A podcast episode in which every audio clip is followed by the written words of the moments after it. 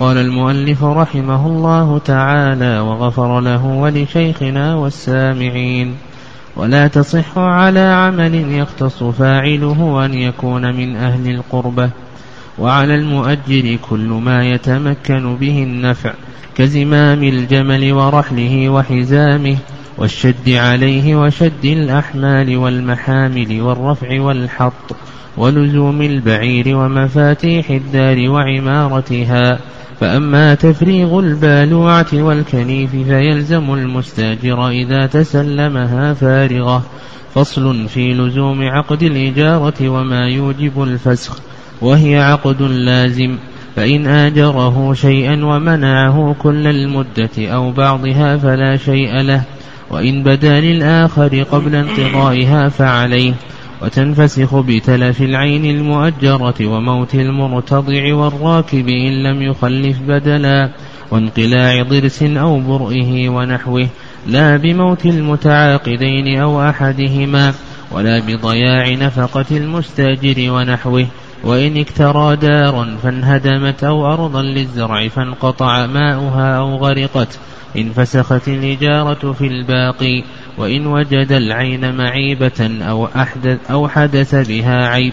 فله الفسخ وعليه أجرة ما مضى ولا يضمن أجير خاص ما جنت يده خطأ ولا حجام وطبيب وبيطار لم تجن أيديهم إن عرف حذقهم. تقدم لنا ما يتعلق بشروط العين المؤجرة وتقدم أن من هذه الشروط معرفتها وذكرنا طريق المعرفة وكذلك أيضا القدرة على التسليم.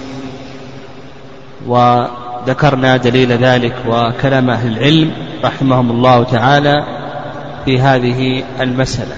كذلك أيضا تقدم لنا إلى آخر الشروط ما يتعلق بشروط العين المؤجرة. تقدم لنا أيضا من أحكام الإجارة ما يتعلق بإجارة الوقف. وذكرنا أن إجارة الوقف صحيحة. لأن الموقوف عليه مالك للمنفعة وإذا كان كذلك فله أن يستوفيها بنفسه أو بنائبه عن طريق الإجارة. ولكن ذكرنا أن الموقوف عليه لا يملك تأجير الوقف مدة طويلة. وأيضا حكم تأجير العين المؤجرة هل يملك المستأجر؟ أن يؤجر العين المؤجرة. مثلا لو استأجر دكانا فهل يملك أن يؤجره لغيره أو لا؟ تقدم أنه يملك أن يؤجره بمثل الضرر أو بأقل منه. أما أن يؤجره بأكثر ضررا فإن هذا لا يجوز. إلى آخر ما تقدم. ثم قال المؤلف رحمه الله تعالى ولا تصح على عمل يختص أن يكون فاعله من أهل القربة هذه المسألة تعرف بما يسمى بأخذ الأجرة على القربات. هل يصح أخذ الأجرة على القربة على فعل عبادة؟ والمقصود بالقربة ما يتقرب إلى الله عز وجل به وهي العبادات. هل يصح أخذ الأجرة على العبادات أو لا؟ كأخذ الأجرة على الإمامة والأذان والخطابة والقضاء والفتيا والتدريس وغير ذلك أو أن هذا لا يصح. وسبق أن ذكرنا أن أخذ المال على القرب ينقسم إلى أربعة أقسام. القسم الأول أخذ الرزق من بيت المال وأن هذا جائز ولا بأس به لأن بيت المال موضوع لمثل هذه المصالح. وقد جاء أيضا أن النبي صلى الله عليه وسلم أعطى أبا محذورة سرة من فضة كان أبو محذورة مؤذنا. القسم الثاني أخذ الجعل بلا مشارطة كأن يقول قائل من أذن في هذا المسجد فله كذا وكذا فهذا أيضا جائز ولا بأس به. القسم الثالث الأخذ بلا مشارطة كأن يؤذن أو أن يؤم الناس في رمضان مثلا أو أن يدرس ونحو ذلك ثم يعطى. فهذا جائز ولا بأس به. القسم الرابع والأخير وهو ما يتعلق بأخذ الأجرة وهو ما يكون عن طريق المؤاجرة المشارطة.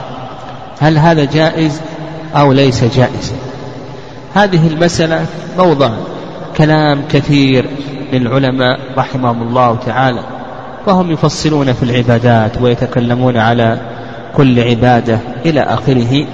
وقد أفردت هذه المسألة بمؤلفات مستقلة. والخلاصة في ذلك نعم الخلاصة في ذلك أن أضيق الناس في هذه المسألة هم الحنابلة والحنفية. ففي الجملة الحنابلة والحنفية لا يرون أخذ الأجرة القرب. وأوسع الناس في هذه المسألة هم المالكية. ثم بعد ذلك يأتي من بعدهم الشافعية. فعندنا في الجملة يعني في الجملة أخذ القرب أخذ الأجرة على القرب على العبادات.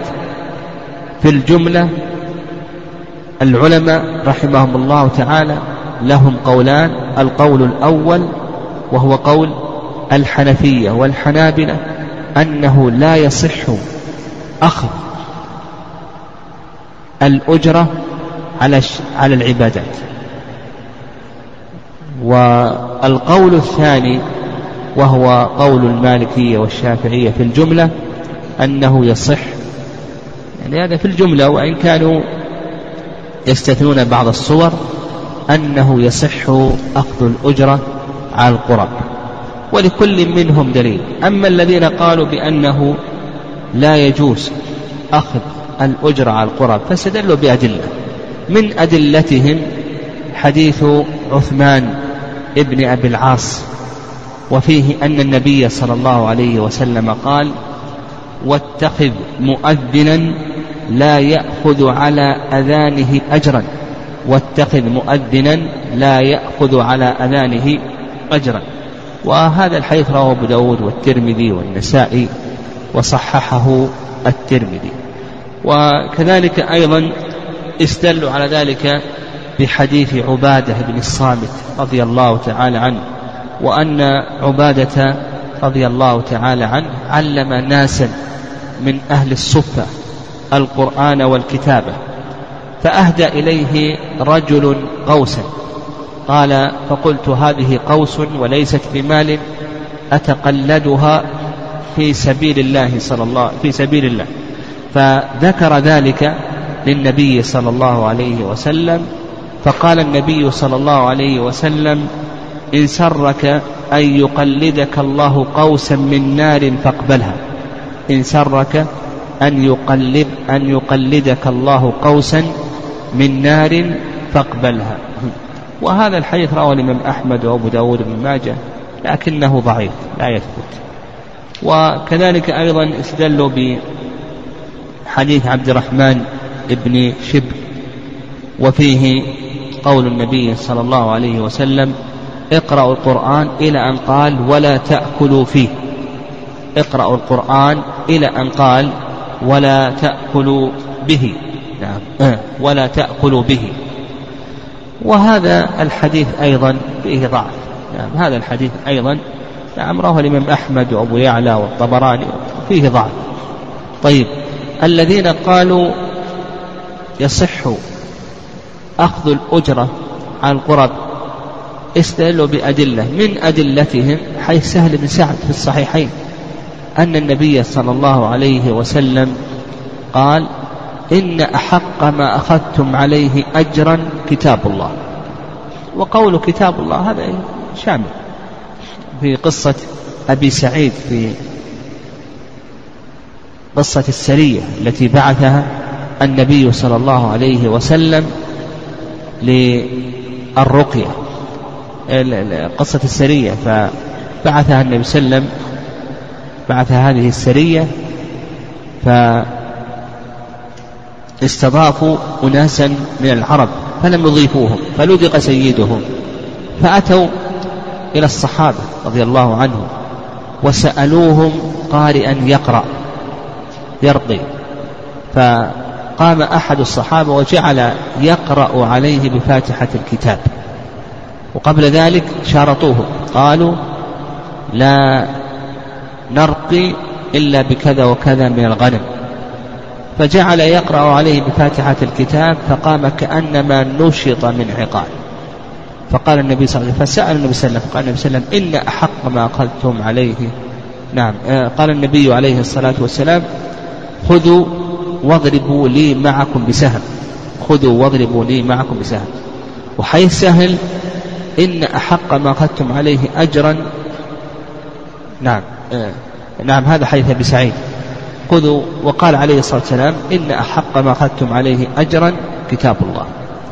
وحديث سهل بن سعد رضي الله تعالى عنه في قصة الواهبة فإن النبي صلى الله عليه وسلم قال زوجتكها بما معك من القرآن. نعم زوجتكها بما معك من القرآن. فهذه الأدلة تدل لما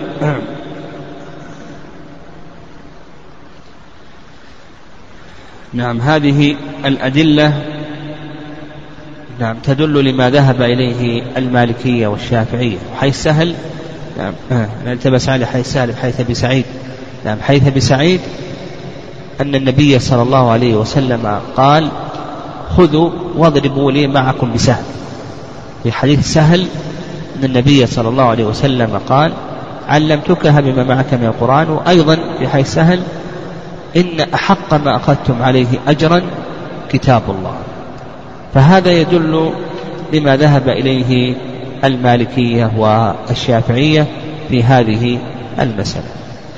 والأقرب في هذه المسألة أن يقال الأقرب في هذه المسألة أن يقال أنه يتوقف على النص.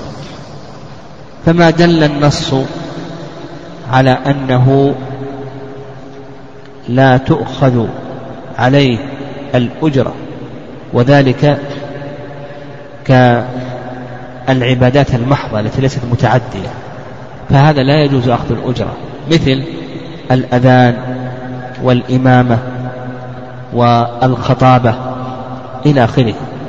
هذه دل النص كما في حديث عثمان بن أبي العاص أنه لا يؤخذ عليها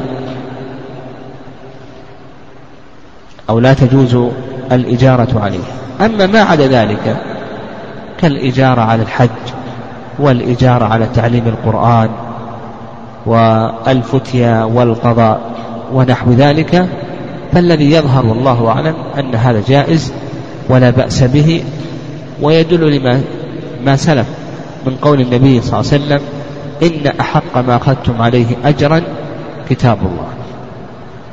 نعم. كما تقدم أيضا قول النبي عليه الصلاة والسلام زوجتكها بما معك من القرآن. ثم قال المؤلف رحمه الله تعالى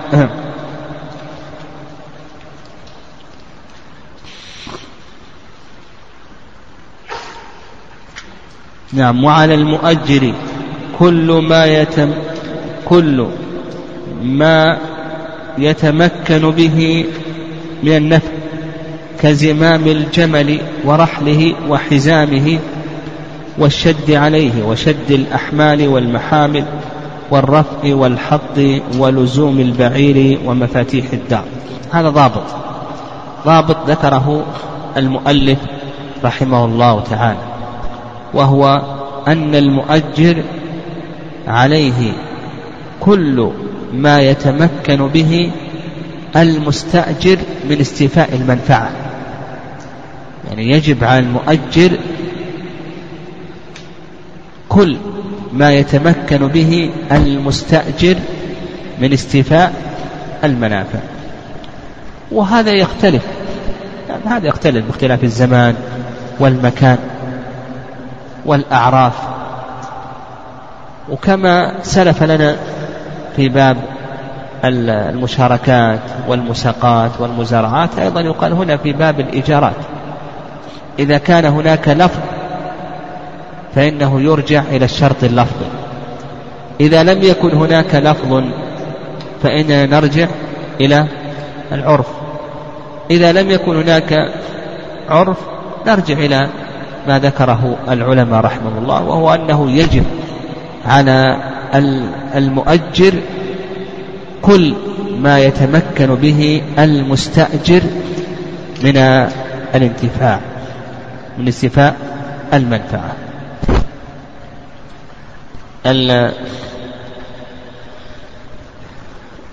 والذي ذكر المؤلف رحمه الله تعالى هذا كان في زمن سلف. قال لك كزمام الجمل يعني يجب على المؤجر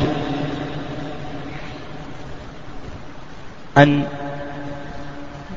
يوفر زمام الجمل يعني الذي يقاد به ورحله وحزامه الرحل الذي يكون على الجمل يكون عليه الراكب والحزام والشد عليه وشد الأحمال إلى آخره.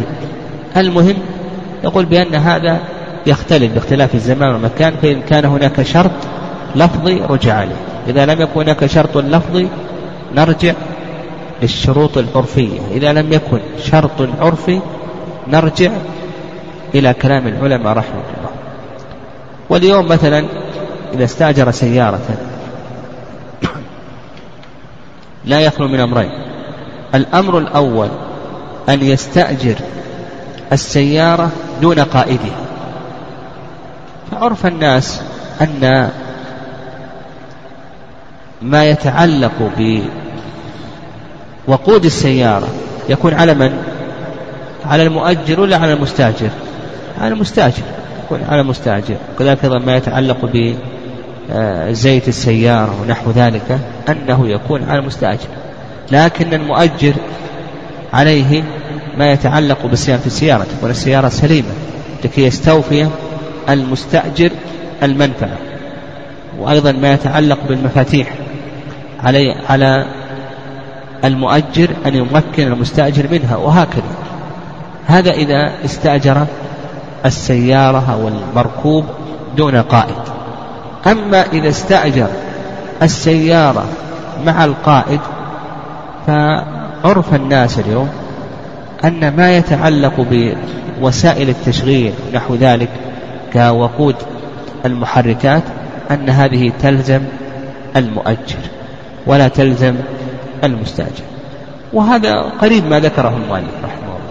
يعني ما ذكره المؤلف رحمه الله فيما يتعلق بالجمل في الزمن السابق هو قريب الآن ما يوجد الآن في المراكب. سواء كانت سيارات أو قاطرات أو طائرات أو نحو ذلك إلى آخره.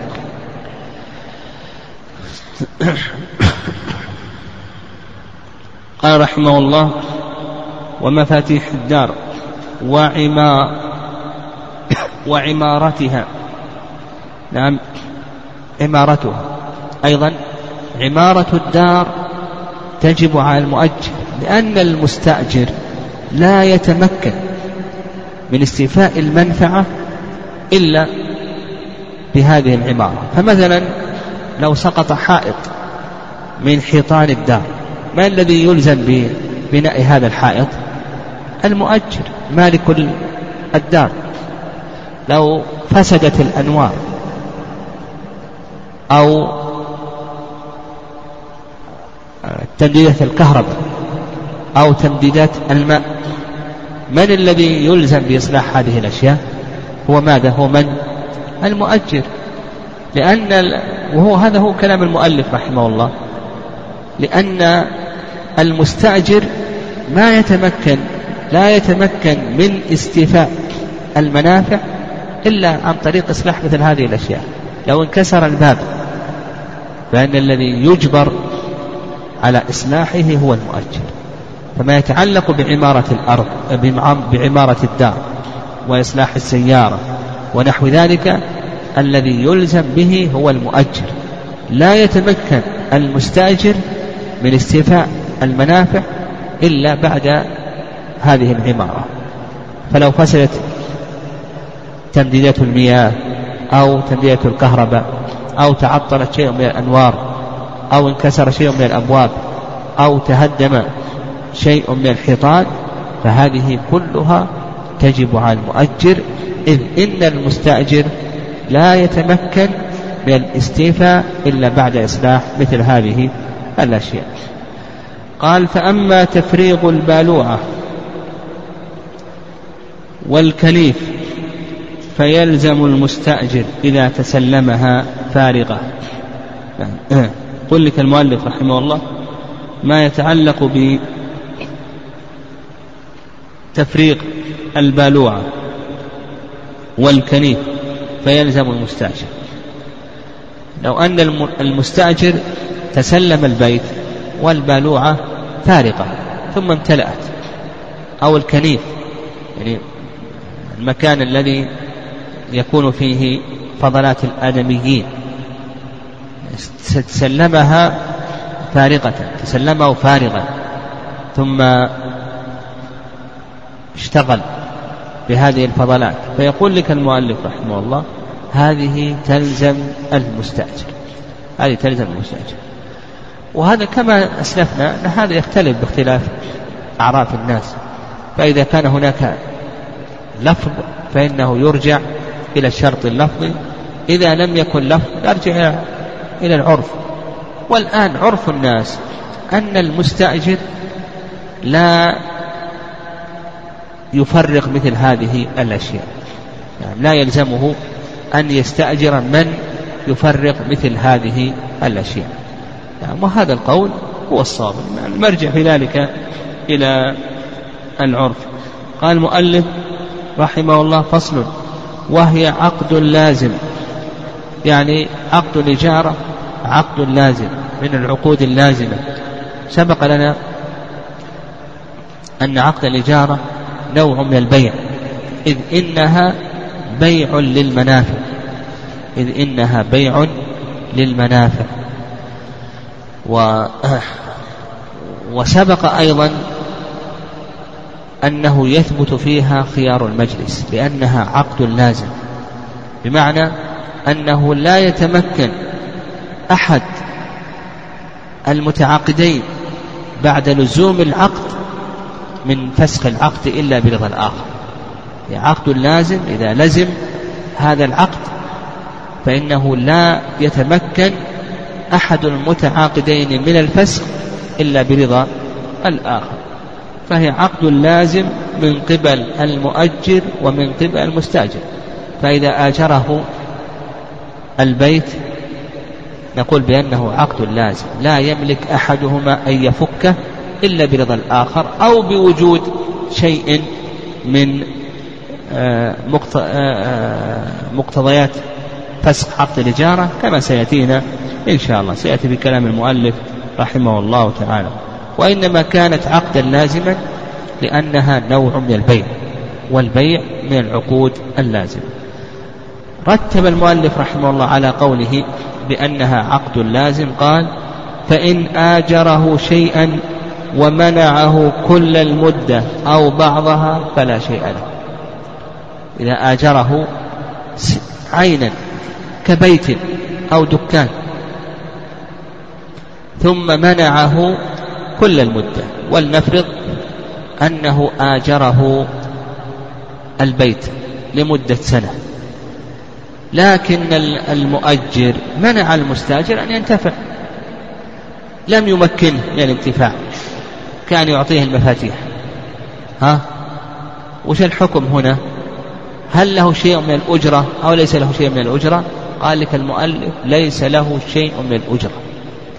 فإذا منعه كل المدة فهذا ظاهر ليس له شيء من الأجرة كذلك أيضا لو منعه بعض المدة أيضا ليس له شيء من الأجرة ولنفرض أنه آجره البيت لمدة سنة وبعد أن مضى ستة أشهر أو عشرة أشهر بقي شهران قال مؤجر للمستأجر اخرج. طيب بقي شهران. ها؟ قال لازم تخرج. ولا يجوز له أن يخرجه لأن عقد الإجارة عقد لازم. لكن لو فرض أنه ألزمه بالخروج هل يستحق شيئا من الأجرة أو لا يستحق شيئا من الأجرة؟ ها؟ قال لك المؤلف لا يستحق شيئا من الأجرة. نعم لا يستحق شيئا من الأجرة. والرأي الثاني نعم الرأي الثاني نسبه ابن قدامة رحمه الله إلى أكثر الفقهاء أنه يستحق المؤجر من الأجرة بقدر ما سكن المستأجر أنه يستحق بقدر ما سكن المستأجر أنه يستحق من الأجرة بقدر ما سكن. نعم وهذا هو الرأي الثاني وذلك لأنه استوفى هذه المنافع في تلك المدة فيلزمه قيمتها.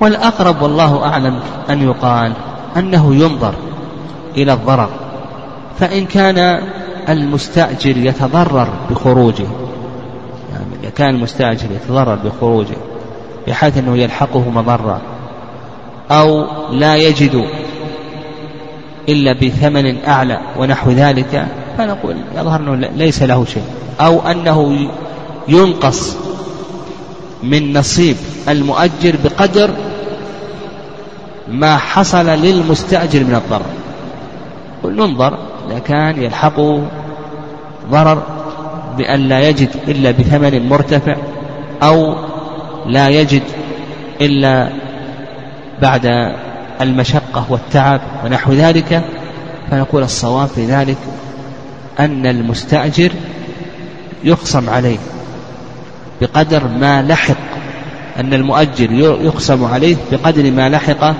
المستأجر من الضرر.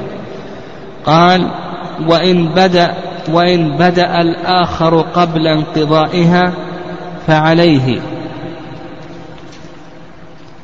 فعليه جميع الأجر. يعني المراد بالآخر هنا من هو؟ المستأجر. فلو فرض أن المستأجر خرج من البيت أو خرج من الدكان وقد بقي له شهر هل يلزم المؤجر بأن يخصم أجرة هذا الشهر أو نقول لا يلزم. نقول لا يلزم. نقول لا ما دام أنه مكنه من الانتفاع نقول لا يلزمه أن يخصم قيم أجرة هذا الشهر. لكن المستأجر له أن يؤجر البيت مدة هذا الشهر. يقول أنت أجره. إن رضي أن يقسم لك؟ الحمد لله. ما رضي؟ أنت أجره أو أعره. يعني لك أن تستوفيه ولك أن أن تنيب غيرك في استيفائه نعم لك أن تستوفي ولك أن تنيب غيرك في الاستيفاء. وهذا كله الكلام هذا اللي ذكره المؤلف رحمه الله كله مرتب على أن عقد الإجارة ماذا؟ عقد لازم قال رحمه الله وتنفسخ بتلف العين المؤجرة هنا شرع المؤلف رحمه الله في بيان مبطلات عقد الإجارة. بما ينفسخ عقد الإجارة؟ قال لك بتلف العين المؤجرة. لأن المنفعة زالت بالكلية. فمثلا لو أجره البيت ثم جاءت الأمطار وهدمت البيت. المنفعة الآن موجودة وغير موجودة. ها؟ غير موجودة. منفعة السكنة زالت. لما أن لما أن البيت انهدم زالت منفعة السكنة. لو أجره سيارة ثم السيارة تلفت. ها؟ السيارة الآن تلفت. المنفعة موجودة أو لا أو ليست موجودة؟ يقول المنفعة ليست موجودة. منفعة الركوب الآن زالت. هل تركب هذه السيارة بعد التلف؟ يقول بأنها لا تركب بعد التلف. فالأول مما تنفسخ به الإجارة قال لك المؤلف تلف العين المؤجرة. قال وبموت المرتضع. هذا الثاني بموت المرتضع المرتضع. لماذا؟ لتعذر استيفاء المعقود عليه. لتعذر استيفاء المعقود عليه. بموت المرتضع. فمثلا لو استأجر ضئرا لكي ترضع طفلا بكذا وكذا من الطعام أو الشراب أو نحو ذلك ثم بعد ذلك الطفل هذا مات. أما الطفل مات. تنفسخ الإجارة أو لا تنفسخ الإجارة؟ يقول لك المؤلف رحمه الله تنفسخ الإجارة والعلة كما تقدم هو تعذر استيفاء المعقود عليه. المعقود عليه هو الإرضاع والآن تعذر. الطفل الآن توفي.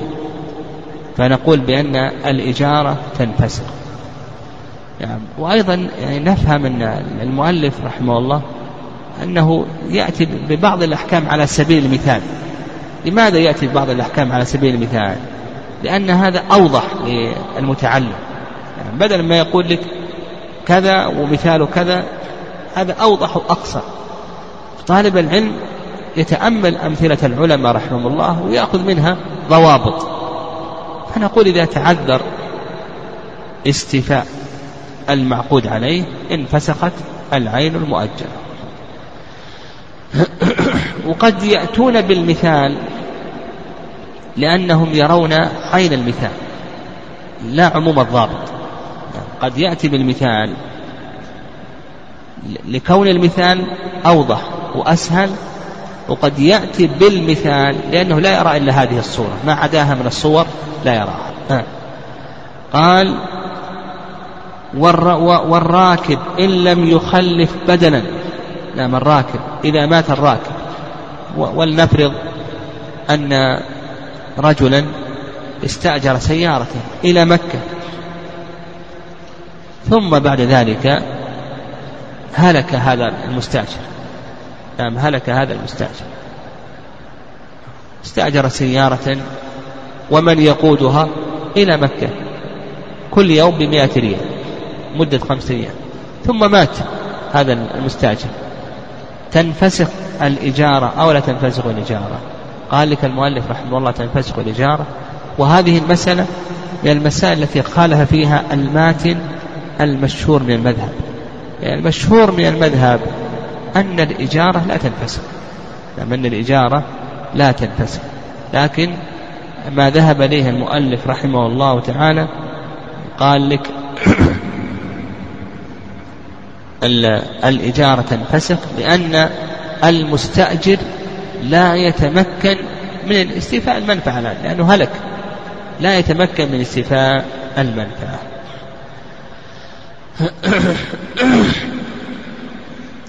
والذي يظهر والله أعلم أن يقال بأن الإجارة تنفسخ بشرط ألا يكون هناك ضرر. إنه مثلا قد يكون استأجره إلى مكة إلى آخره كل يوم بمئة ريال. لكن لما وصل إلى مكة هلك. أصبح الآن لا يدفع له إلا مئة. وقد يكون استهلك عليه من الوقود بمقدار مئتين.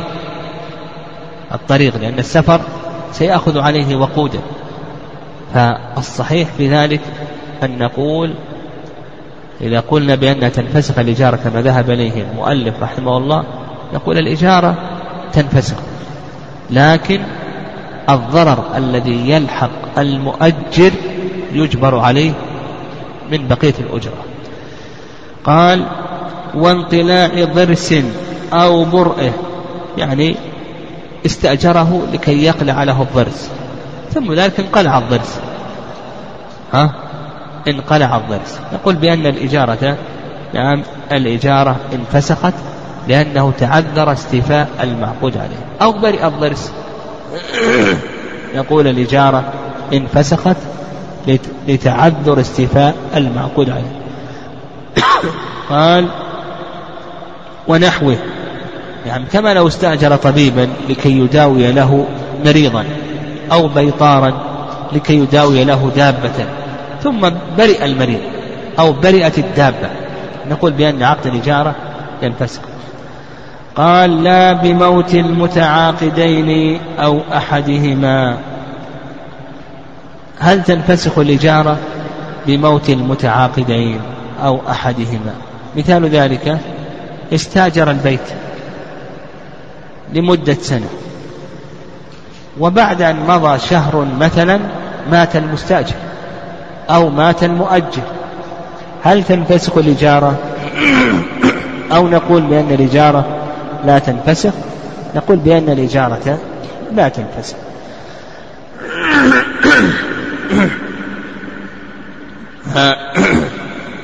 نقول الإجارة لا تنفسخ ويدل لذلك حديث ابن عمر وهذا ما عليه جماهير العلماء رحمهم الله أنه إذا مات أحد المتعاقدين أن الإجارة لا تنفسخ فالمستأجر هناك من ينوب عنه في استيفاء المنفعة وهم الورثة والمؤجر هناك من ينوب عنه في عقد الإجارة واستيفاء الأجرة وهم الورثة. ويدل لذلك أن النبي صلى الله عليه وسلم كما حيث ابن عمر رضي الله تعالى عنهما عامل أهل خيبر. وتوفي النبي صلى الله عليه وسلم وخلفه أبو بكر. ولم يرد أن أبا بكر جدد العقد مع اليهود. قال ولا بضياع نفقة المستأجر ونحوه. ولا بضياع نفقة المستأجر ونحوه. يعني إذا حصل عذر للمستأجر يمنعه من تمكن استيفاء المنفعة. ولنفرض مثال ذلك يعني مثال ذلك استأجر الدكان لكي يبيع فيه ثم إن البضاعة احترقت ما عنده بضاعة يبيعها أو أن البضاعة سرقت ليس عنده بضاعة يبيعها الآن.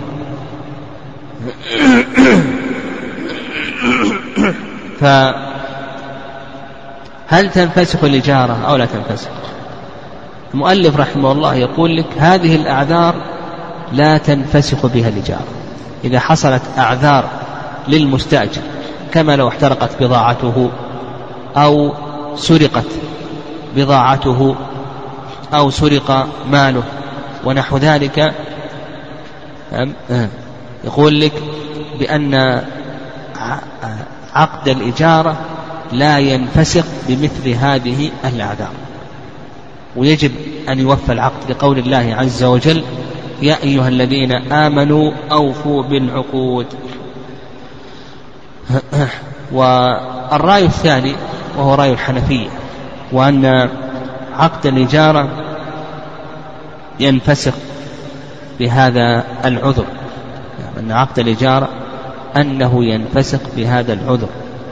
ويدل لذلك أن عقد الإجارة المنافع فيه غير مقبوضة المنافع في عقد الإجارة غير مقبوضة.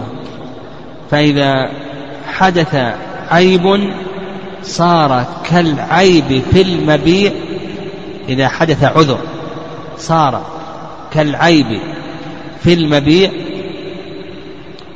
قبل قبضه. إذا حصل هم يقولون أن الأعذار أن المنافع في عقد الإجارة هل هي مقبوضة وليست مقبوضة؟ يقول ليست مقبوضة وإنما تقبض شيئا فشيئا لا شك أنه يقبض منفعة السكنة شيئا فشيئا منفعة هذا الدكان شيئا فشيئا منفعة الركوب في السيارة يقبضها شيئا فشيئا فإذا حصل عذر فهذا العذر بمنزلة ماذا؟ العيب في المبيع قبل القبض والعيب في المبيع قبل القبض يوجب الفسخ ولا ما يوجب الفسخ؟ نعم يوجب نعم يوجب الفسخ و نعم. عند شيخ الإسلام تيمية رحمه الله أصل غير هذا وهو أن شيخ الإسلام تيمية رحمه الله يرى مسألة ماذا؟ لسبق أن أشرنا إليها في فين أحسنت؟ في باب الأصول والثمار وهي أنه يرى أن هذا من باب وضع الجوائح ويدل لذلك حيث جابر رضي الله تعالى عنه. وهو أن النبي صلى الله عليه وسلم أمر بوضع الجوائح. حيث جابر أن النبي صلى الله عليه وسلم أمر بوضع الجوائح. وعلى هذا إذا حصلت جائحة أم إذا حصلت جائحة فإنها توضع بقدرها بقدرها. فإذا احترق متاعه نقول بأنها تنفسخ عن باب وضع الجوائح. الآن كيف نلزم الآن؟ حصل له احتراق المتاع وأيضا نلزمه بعقد الإجارة وهو لا يستفيد.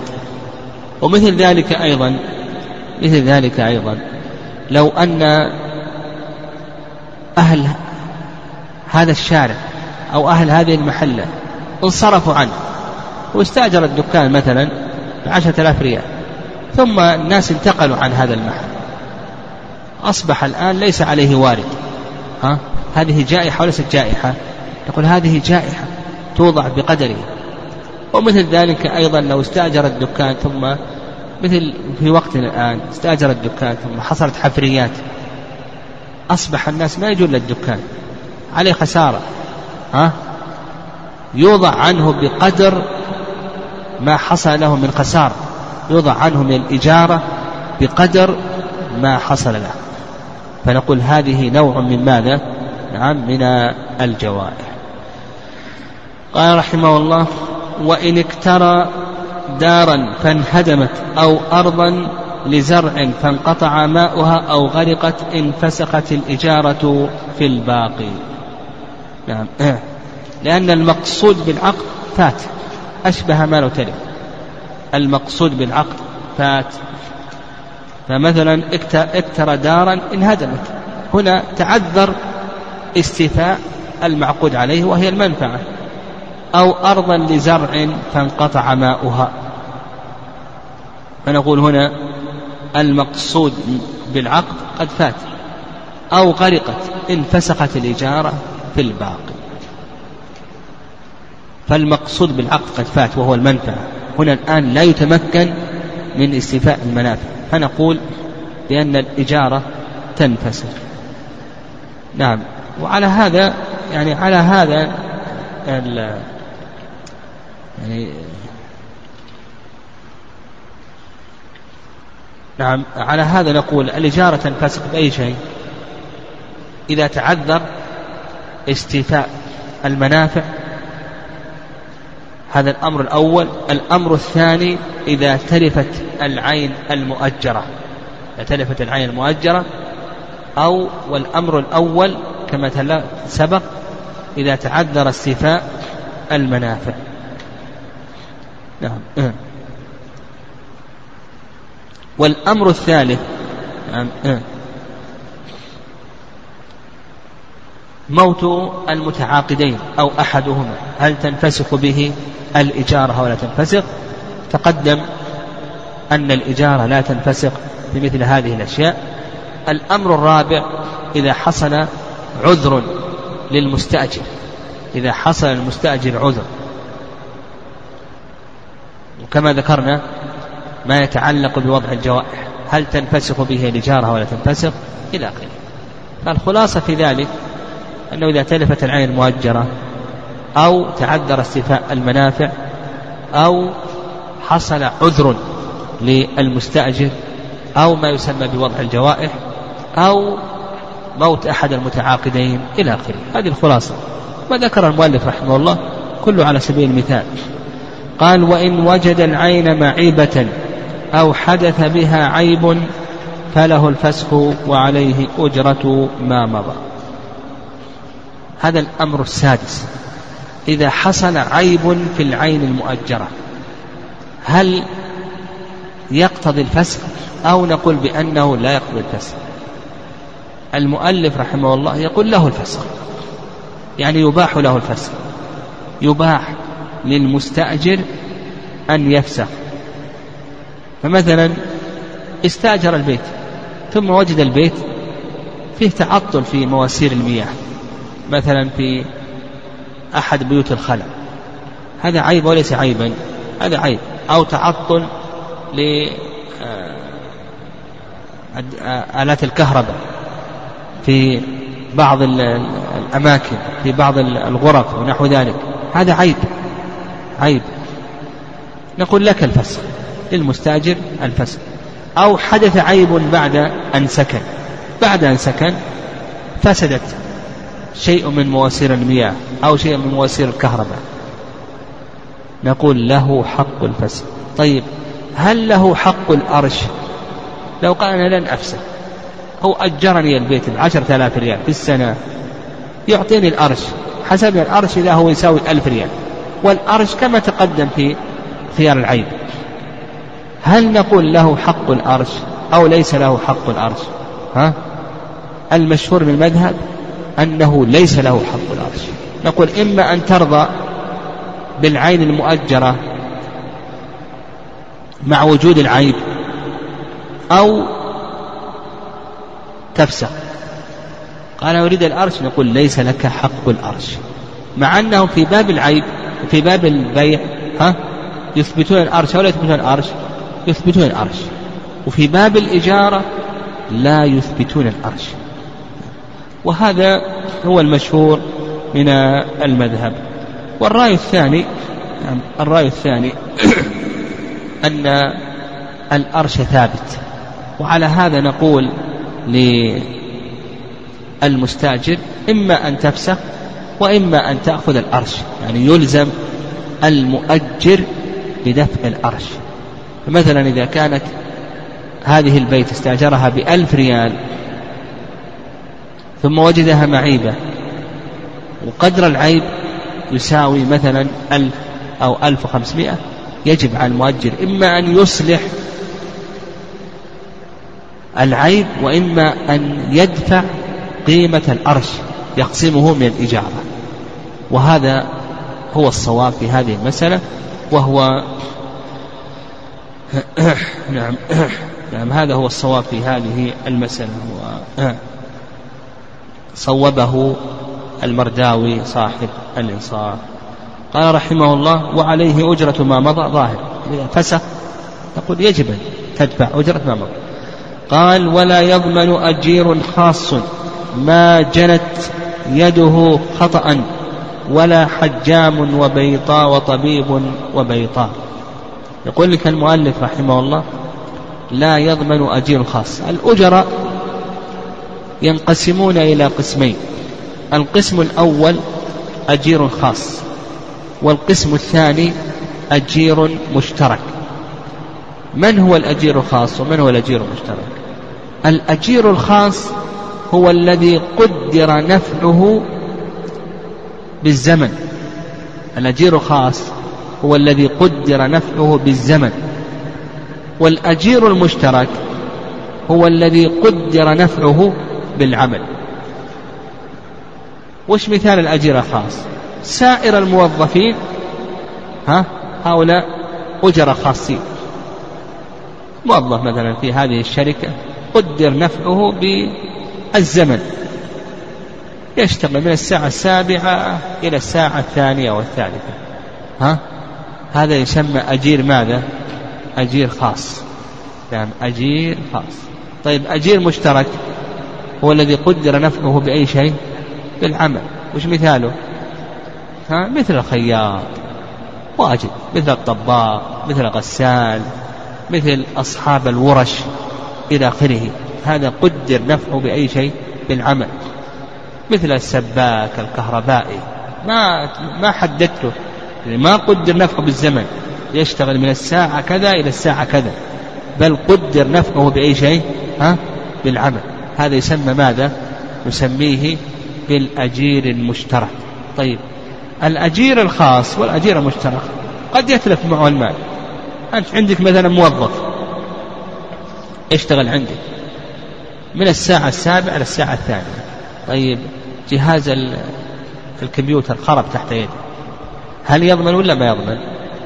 أو مثلا احترق هل يضمن أو لا يضمن؟ ها؟ قال لك المؤلف رحمه الله ما جنت يده خطأ. يعني ما يضمن. نقول بأنه أمين. أمين. لأنه قبض المال بإذن المالك وما دام أنه أمين لا ضمان عليه إلا إذا تعدى أو فرط. نعم إلا إذا تعدى أو فرط. مثلا إنسان عنده خادم يخدمه في البيت هذا قدر نفعه بأي شيء؟ بالزمن لأنه يخدم عنده كل شهر ألف ريال أو يعمل عنده في البيت من كذا إلى كذا. هذا قدر نفعه بأي شيء؟ بالزمن. هذا الأجير الخاص لو انكسر الزجاج لو تلفت الآلات تحت يده هل يضمن أو لا يضمن؟ نقول ماذا؟ إن تعدى أو فرط ضمن. وإن لم يتعدى ولم يفرط لا ضمان عليه. عنده مثلا إنسان سائق سيارة أجير خاص أو مشترك. خاص لأنه قدر نفعه بالزمن. كل شهر كذا وكذا يعمل عنده أو شهريا كل شهر كذا وكذا. طيب تلفت السيارة تحت يد السائق يضمن أو لا يضمن؟ نقول إن تعدى أو فرط ضمن وإن لم يتعدى ولا يفرط لا ضمان. والتعدي ما هو؟ فعل ما لا يجوز والتفريط ترك ما يجب ترك ما يجب. فمثلا لو أسرع حتى حصل الحادث يضمن لو ترك الواجب. مثلا ترك السيارة مفتوحة حتى سرقت أو عبث بها الأطفال. يضمن أو لا يضمن؟ يضمن ترك الواجب. وعلى هذا فقس طيب هذا بالنسبة للأجير الخاص. ما جنت يده خطأ ولا حجام وطبيب وبيطار. الحجام واضح شغله يعني آه، من يعمل عمل الحجامة إخراج الدم. من أماكن. معينة. وطبيب. طبيب من يمتهن مهنة مداواة الآدميين. الطبيب الذي يداوي الآدميين. وبيطار الذي يداوي البهائم. طيب هل يضمن هذا الحجام والطبيب والبيطار؟ قال لك لم تجن أيديهم إن عرف حذقهم. نعم إن عرف حذقهم. هذا الطبيب الطبيب هل يضمن أو لا يضمن؟ أجر العملية ثم تلف المريض تحت يده أو عمي فات فاتت منفعة من منافعه أو حصل له شلل. هذا يحصل كثيرا في المستشفيات. فهل يضمن الطبيب أو نقول بأنه لا يضمن؟ يقول الطبيب نعم ينقسم إلى أقسام. القسم الأول أن يكون الطبيب حاذقا. أعطى الصنعة حقها. ولم تجن يده. قال المؤلف لم تجن يديه. عرف حذقهم. ولم تجن يده. طبيب حاذق. أعطى الصنع حظها. ومتى يكون الطبيب حاذقا؟ يعني متى يكون الطبيب حاذقا؟ ابن القيم رحمه الله ذكر ما يقرب من عشرين أمرا يكون به الطبيب حاذقا. يعني لكن لكن يظهر والله أعلم أن مثل هذه ترجع الآن إلى أهل خبرة. يعني أهل المعرفة بالطب. هل هذا حاذق أو ليس حاذقا إلى آخره. لأن المعرفة بالطب إما أن يكون عن طريق التجارب وإما أن يكون عن طريق النظر عن طريق الدراسة. قد يكون عن طريق الدراسة وقد يكون عن طريق التجارب. المهم القسم الأول أن يكون حاذقا إما عن طريق النظر أو عن طريق التجارب بشهادة أهل خبرة حاذقا أعطى الصنع حظها ولم تجن يده. يكون حاذقا ولم تجن فلا ضمان عليه. توفر الأمران. أن يكون حاذقا ها ولم تجن يده. كيف ما جنت يده؟ يعني هو حاذق ويريد أنه يقطع في البطن واحد سنتيمتر. قطع واحد سنتيمتر. ما زاد. ما جنت يده. يضمن أو لا يضمن؟ لا, لا ضمان عليه. يريد أن يعطيه كذا وكذا من جرعة المخدر مثل واحد مليمتر. فأعطاه واحد مليمتر. ما زاد على ذلك شيء. ها؟ إيش نقول؟ يضمن أو لا يضمن؟